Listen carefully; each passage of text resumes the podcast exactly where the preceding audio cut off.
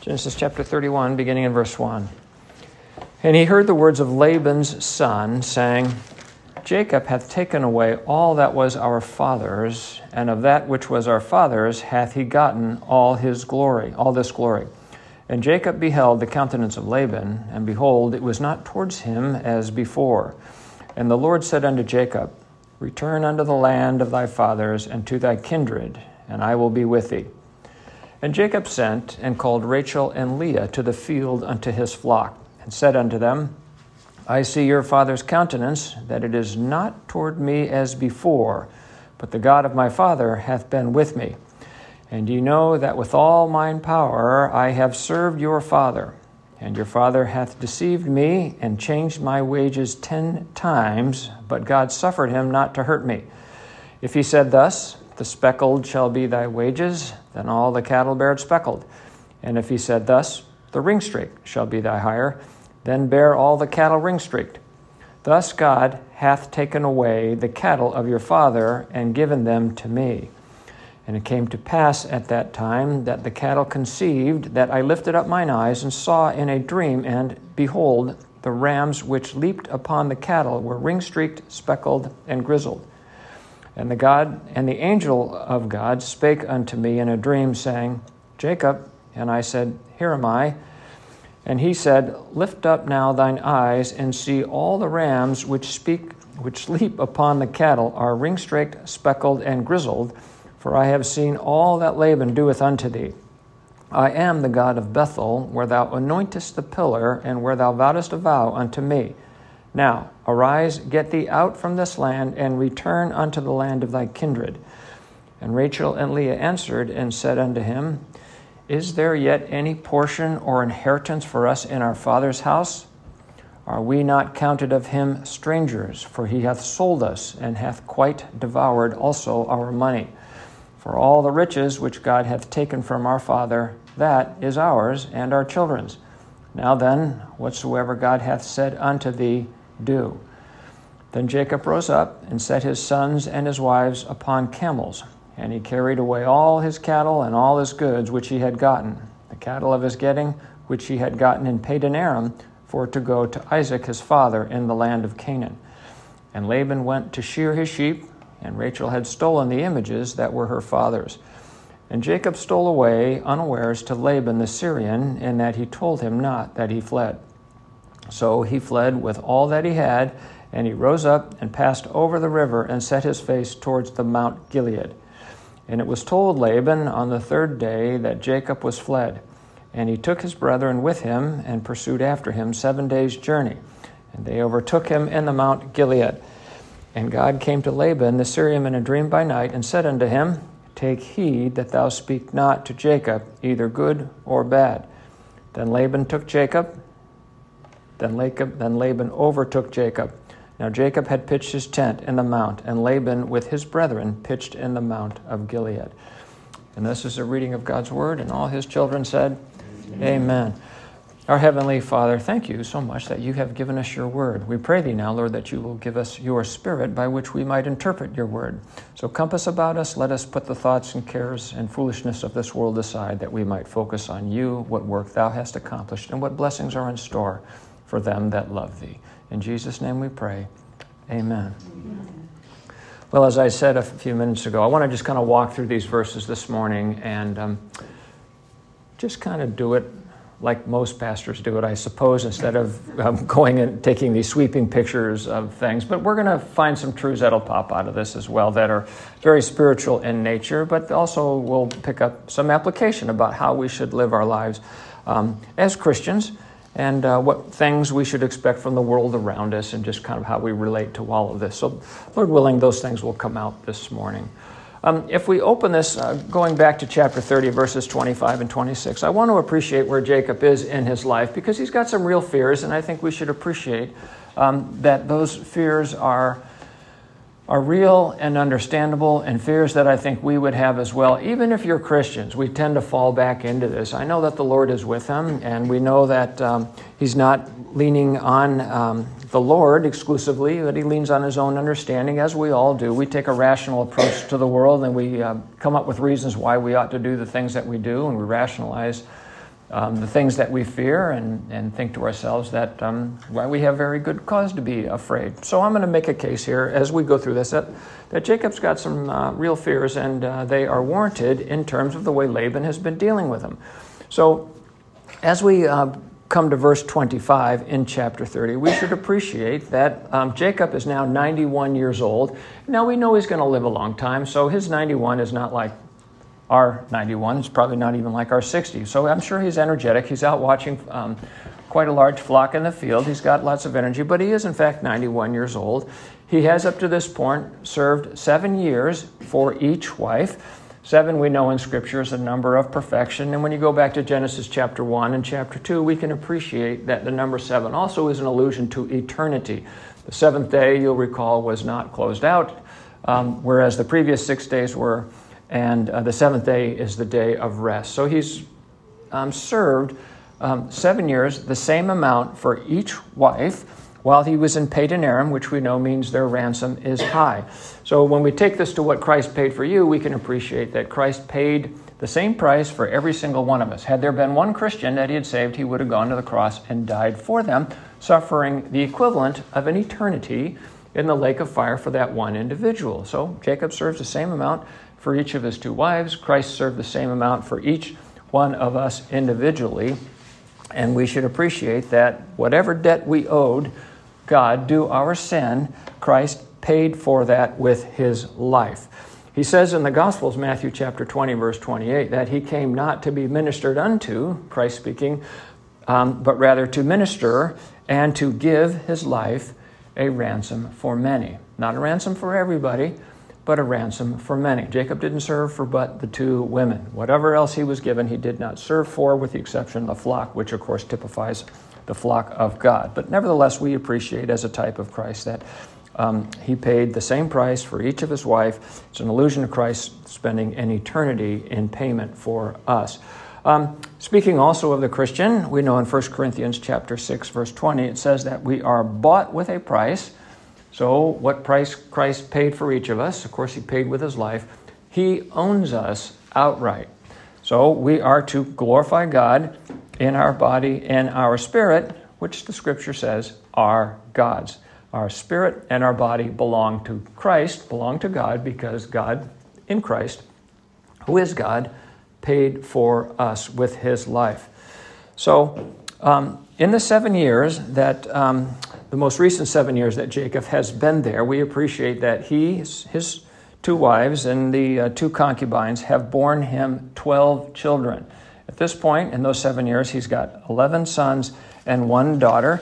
So, right now, the ages of those kids run from age seven to less than one year old. So, he's got a young family, is what I'm trying to say. He's 91 years old and he has a young family.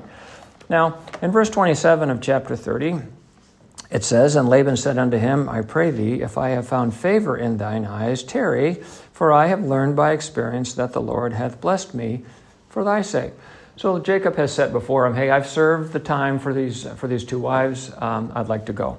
And uh, he says, Well, now wait a minute here. Um, I appreciate that I have enjoyed um, prosperity by virtue of God blessing you. And so, as the scripture unfolds there, we can appreciate that Jacob understands that before Jacob came 14 years ago, he had, quote, little. That's verse 30. And also in verse 30 it says, But now he has a multitude.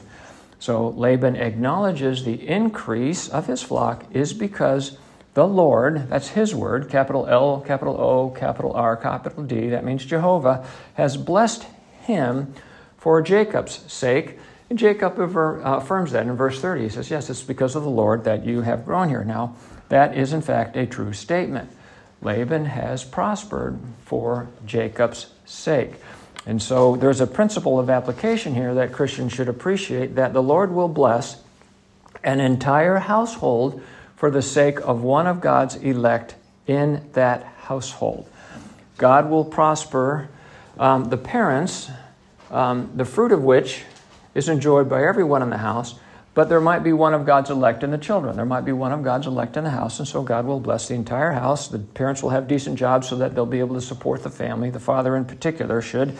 And God's doing that because He has one elect in there, and so He's prospering the entire house for the benefit of that one um, elect.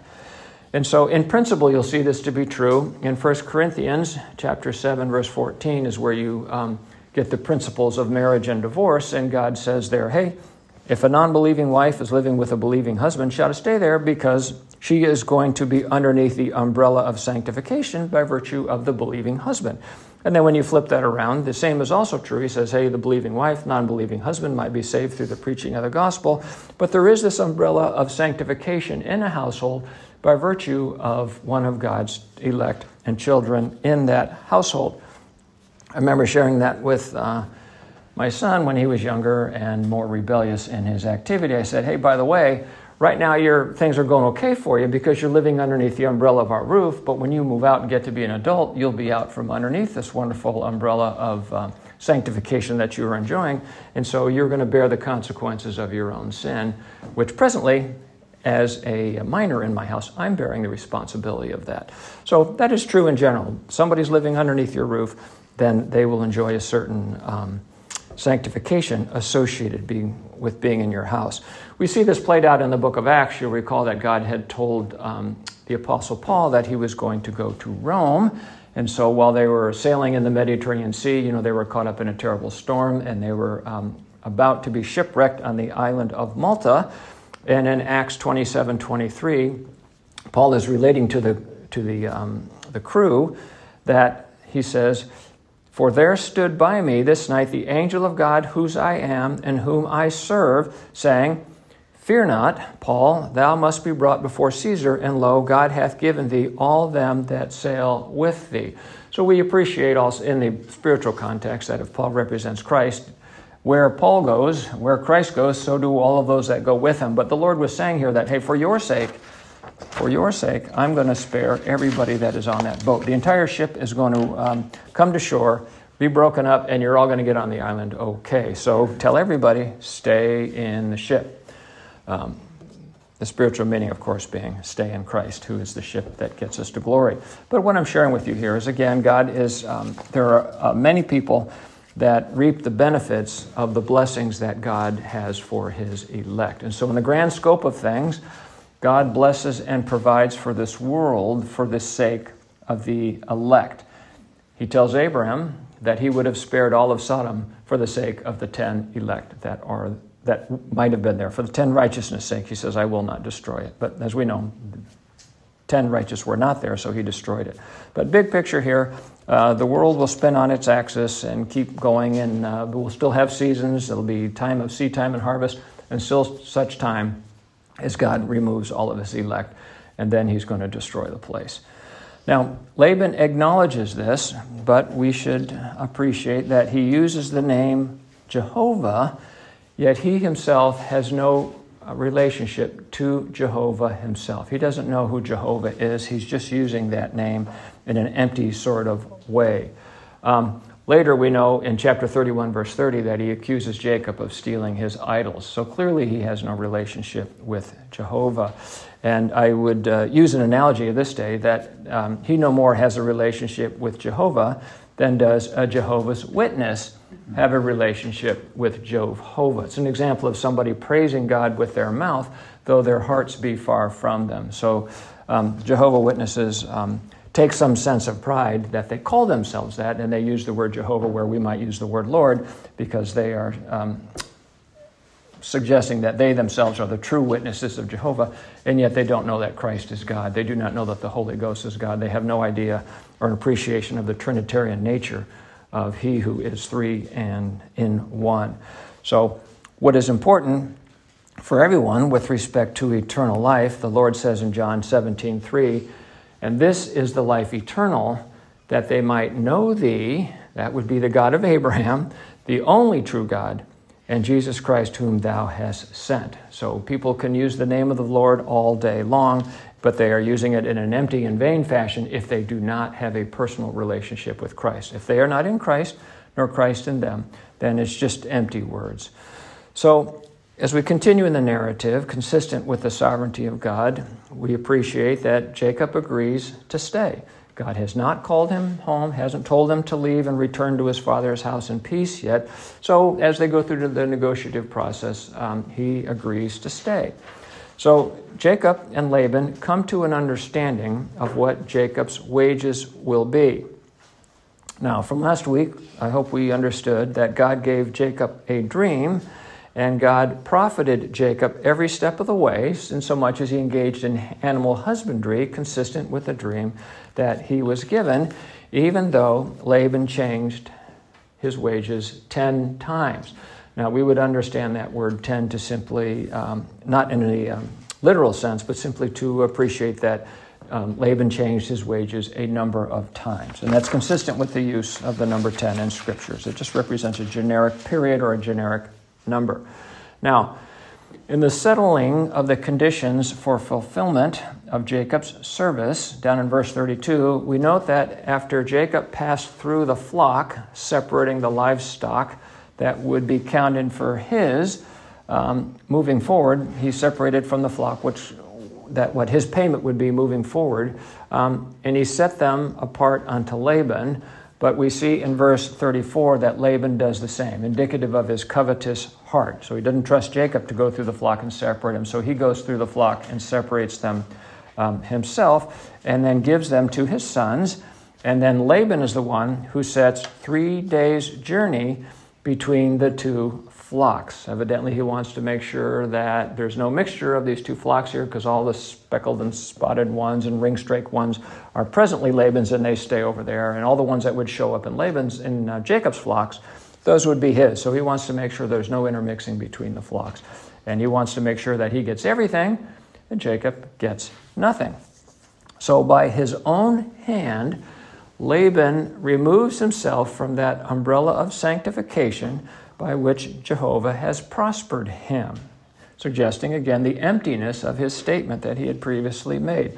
Now, in a spiritual context, all of the elect are separated by three days from worldlings, from people of this world. We are separated by the death, burial, and resurrection of Christ.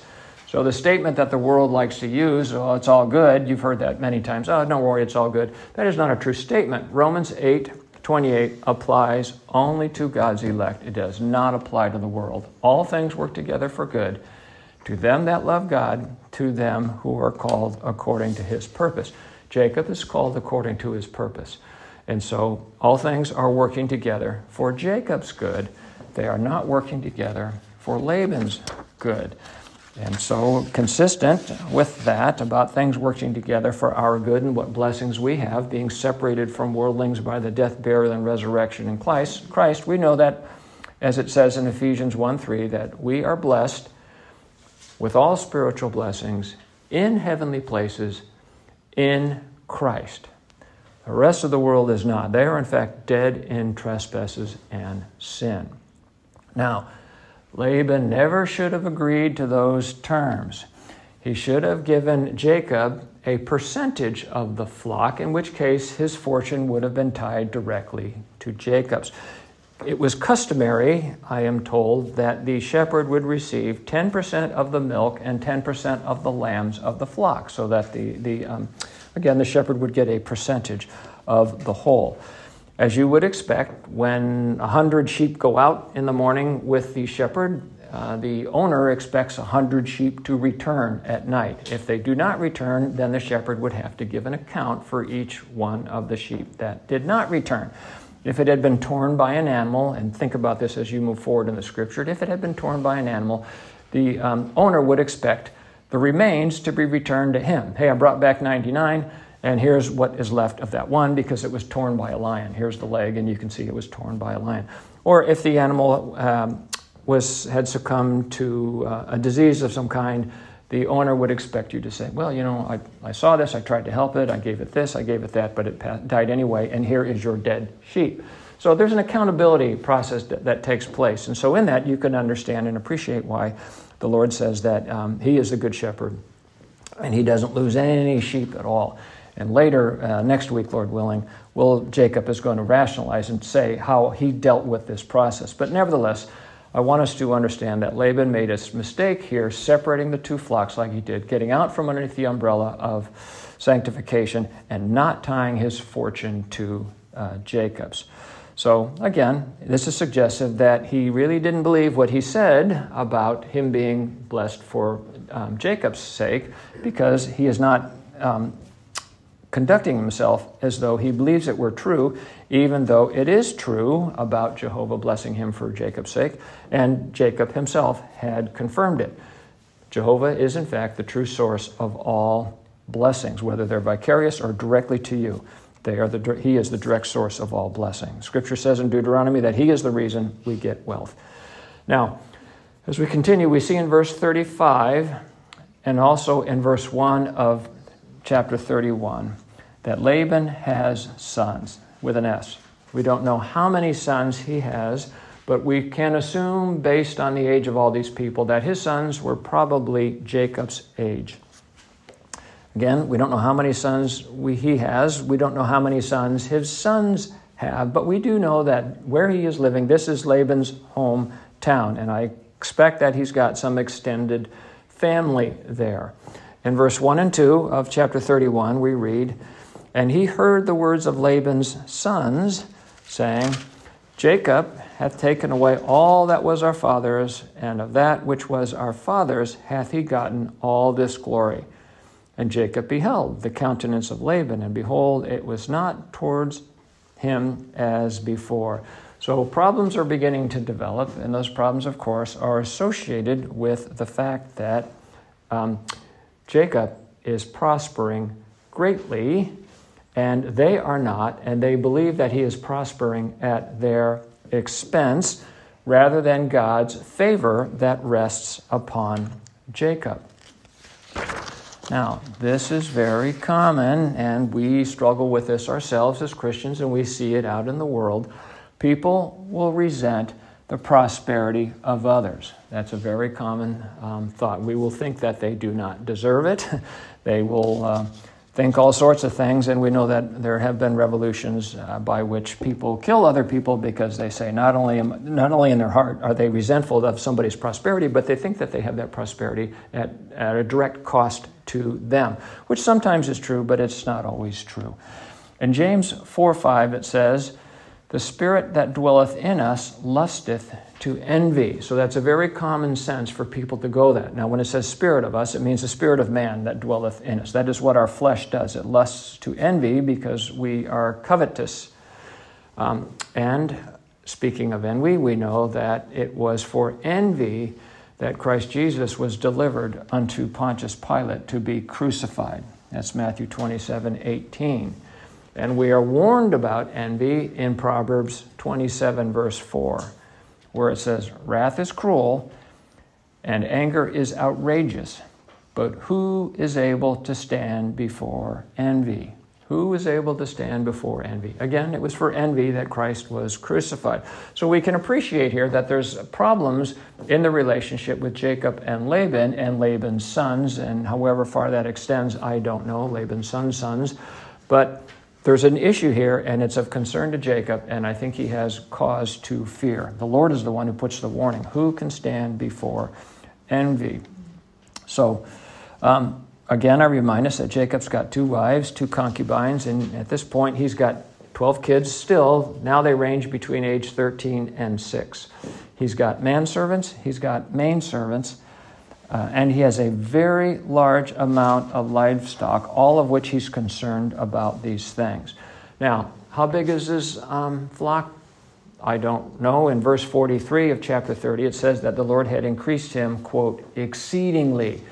Now, if you think about what he gave to um, his brother Esau, you'll read about that in chapter 32, verses 13 through 14. You add them all up, he was giving and presenting to his brother Esau 550 total head. That's how much he was giving away.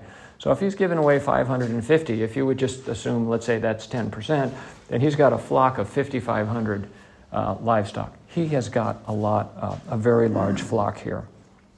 Now, Laban um, obviously doesn't have much of a flock, but he's got sons and he's probably got grandsons. And so Jacob's fears are not without warrant. As a matter of fact, he thinks, and he says when he's confronting Laban, it's in chapter 31, um, in verse 42, he says that if his God had not been with him, surely thou had sent me away now empty. In other words, he's afraid that Laban would have done violence to him and taken away his flock and perhaps even his, um, his daughters.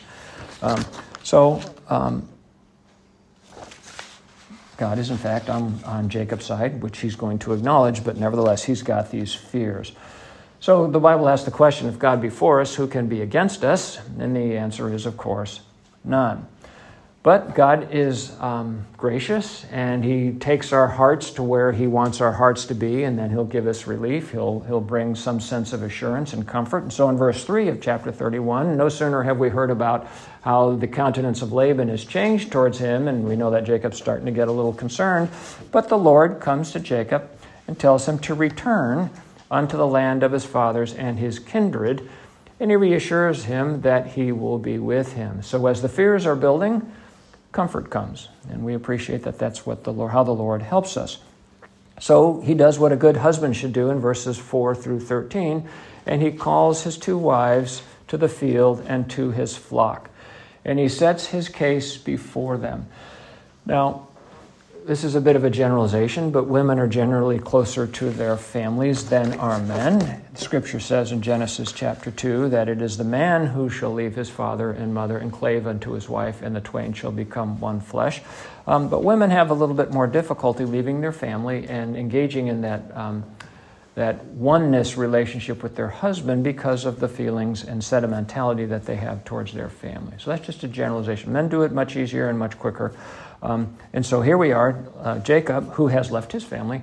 Now his wives have to leave their family, and now they have to go off with him. And so he sets the case before them. He sets before them God's faithfulness to himself, Jacob. He sets before them God's faithfulness to himself. And then he sets before them their father Laban's poor treatment and deceitfulness of the way that Laban has dealt with him. Now, it's not always easy to broach a marriage partner about the um, ills of their parents, but he does it here, and they um, work through a rational process by which they go, you know, he's right. They, they agree with it. And they, he also says at the very end, after he works through this process, that God has called me to return. So, over in verse 14 of chapter 31, we read, And Rachel and Laban answered and said unto him, is there yet any portion or inheritance with us in our Father's house? That's the $64,000 question, and that's a good question. Is there yet any portion or inheritance for us in our Father's house? And the answer is, with an exclamation point, the answer is no. There is no portion or inheritance for any saint in this world. There is no portion or inheritance for any saint in this world. 2 Peter chapter 3, God tells us very clearly he's going to burn this place up. And if that weren't bad enough, he says that he's going to dissolve it. So you're not even going to have a pile of carbon and ash, it's going to dissolve it. There's going to be nothing left of this world. Um, you certainly don't have any portion or inheritance in the kingdom of darkness from whence we came when the Lord translated us from that kingdom into his kingdom. Revelation chapter 20, verse 14 says that death and hell or Hades are all going to be cast into the lake of fire. That whole kingdom is going to be gone. There's certainly no inheritance to be had in our flesh, which will die when the spirit departs. There is nothing to return to. The Lord tells us in 1 Corinthians 15 that we are going to get a glorified body, a new body, and we're not he's not fixing up the old one. We're getting a new one.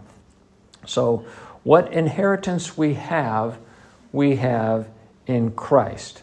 What inheritance we have, we have in Christ. 1 Peter 1 4 says that we have an inheritance that is incorruptible and undefiled, and that fadeth not away, and is reserved in heaven for us.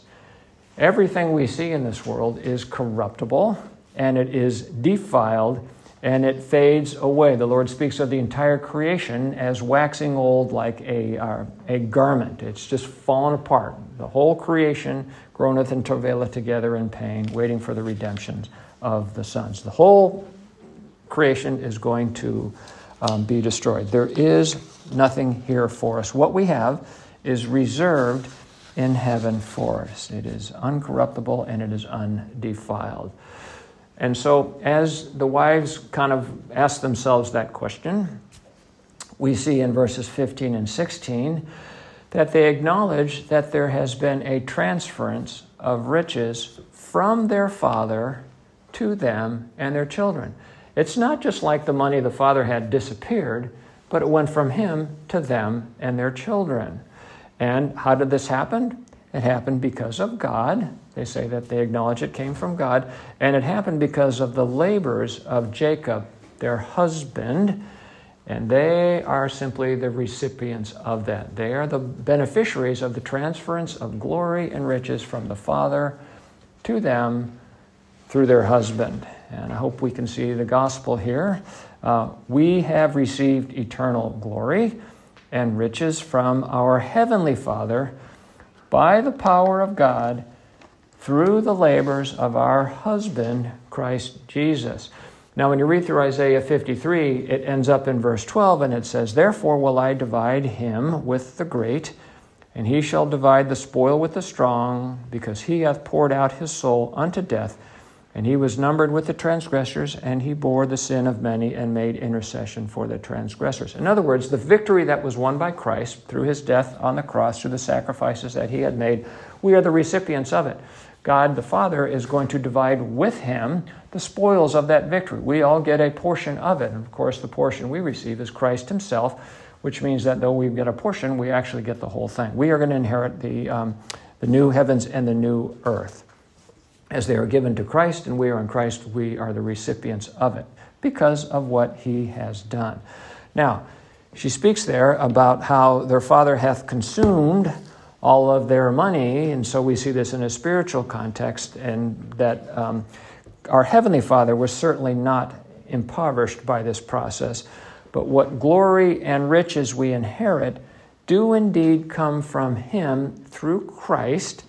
And He, God the Father, is identified in scriptures as a consuming fire. We see that in Deuteronomy chapter 4, verse 24. He is a consuming fire. So I want you to think of that in the context of the Levitical offering, which, when burned on the altar, of course, everything was consumed. And so when Christ laid down his life for us as the um, antitype of the offering on the altar, that the Lord consumed it and received all of it. And so we are the beneficiaries of that. And so Jacob's wives appreciate or they acknowledge the superficiality of these spiritual truths. And then they do what every wife should do. We see this in verse 16 as they affirm that Jacob should, in fact, do whatsoever God hath called him to do. Every wife and every husband should, and every saint should affirm that you should do what God has called you to do. You don't ever want to be uh, an encumbrance to somebody who has been called by God to go do something, but you want to encourage them to obey the Lord. However, it is incumbent upon us and helpful for us to help them confirm that what they think they want, God wants them to do, is actually what God wants them to do and they aren't just calling themselves to a ministry without looking into the scripture to see if that would really be something in accordance with God's will.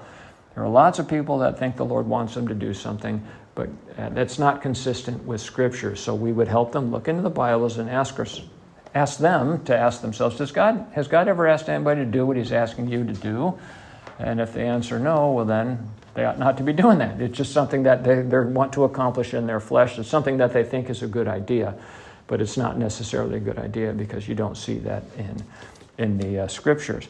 If we see it in the scripture and it's consistent with the things that God has asked other saints to do, it's consistent with his glory, why by then, by all means, we will not only encourage them, but we would help them to do it. And so, with respect to Jacob here, God has set his will before him, and his wives are aligned with that will.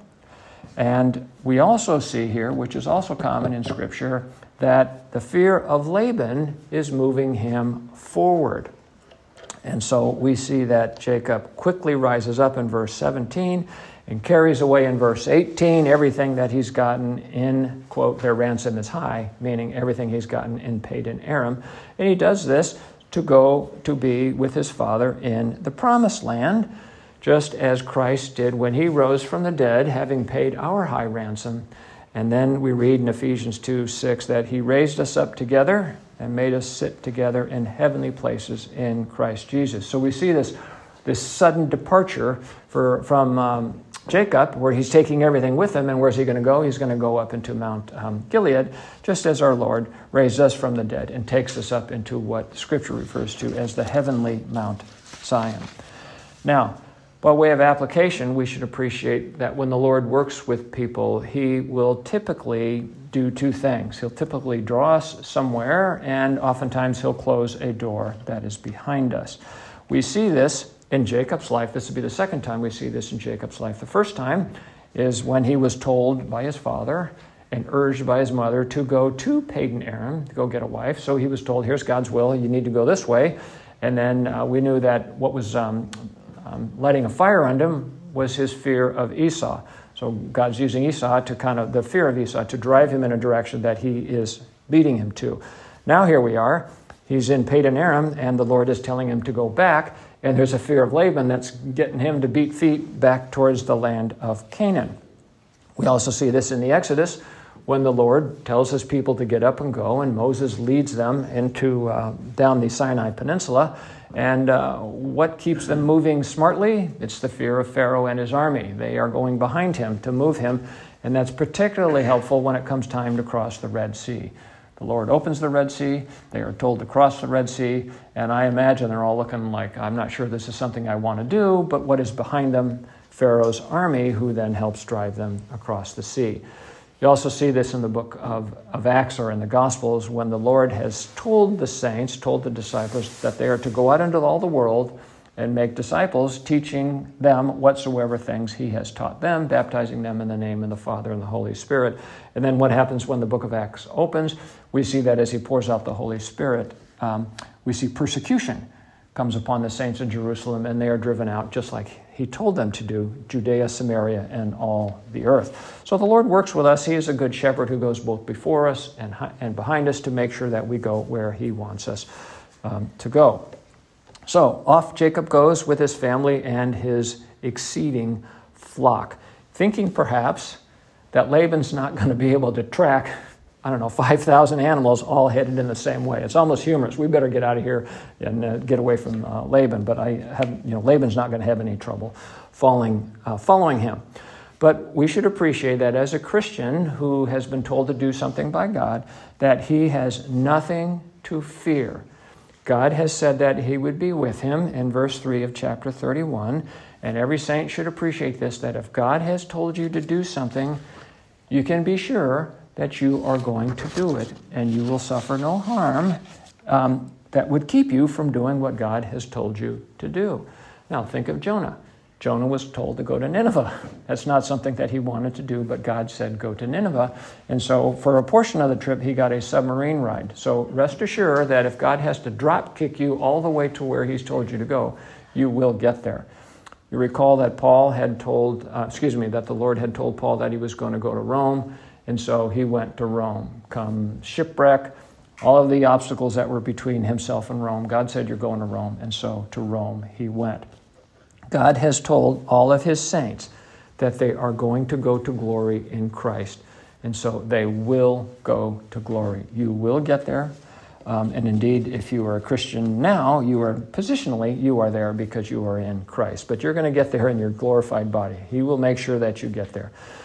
So, as we continue, off goes Jacob to the promised land, and we see in verse 21 that he passes over the river, which in scriptures can sometimes be a metaphor for death, and he sets his face towards the Mount Gilead, which means heap of witness, and when he gets there, up he goes. In verse 23, we see that he pitches his tent and is overtaken by Laban there. So he's crossed over this metaphorical river to death. Up he goes to the Mount of Witness, and that makes us think of Hebrews 9:27 where it says for it is appointed unto men once to die, but after this the judgment.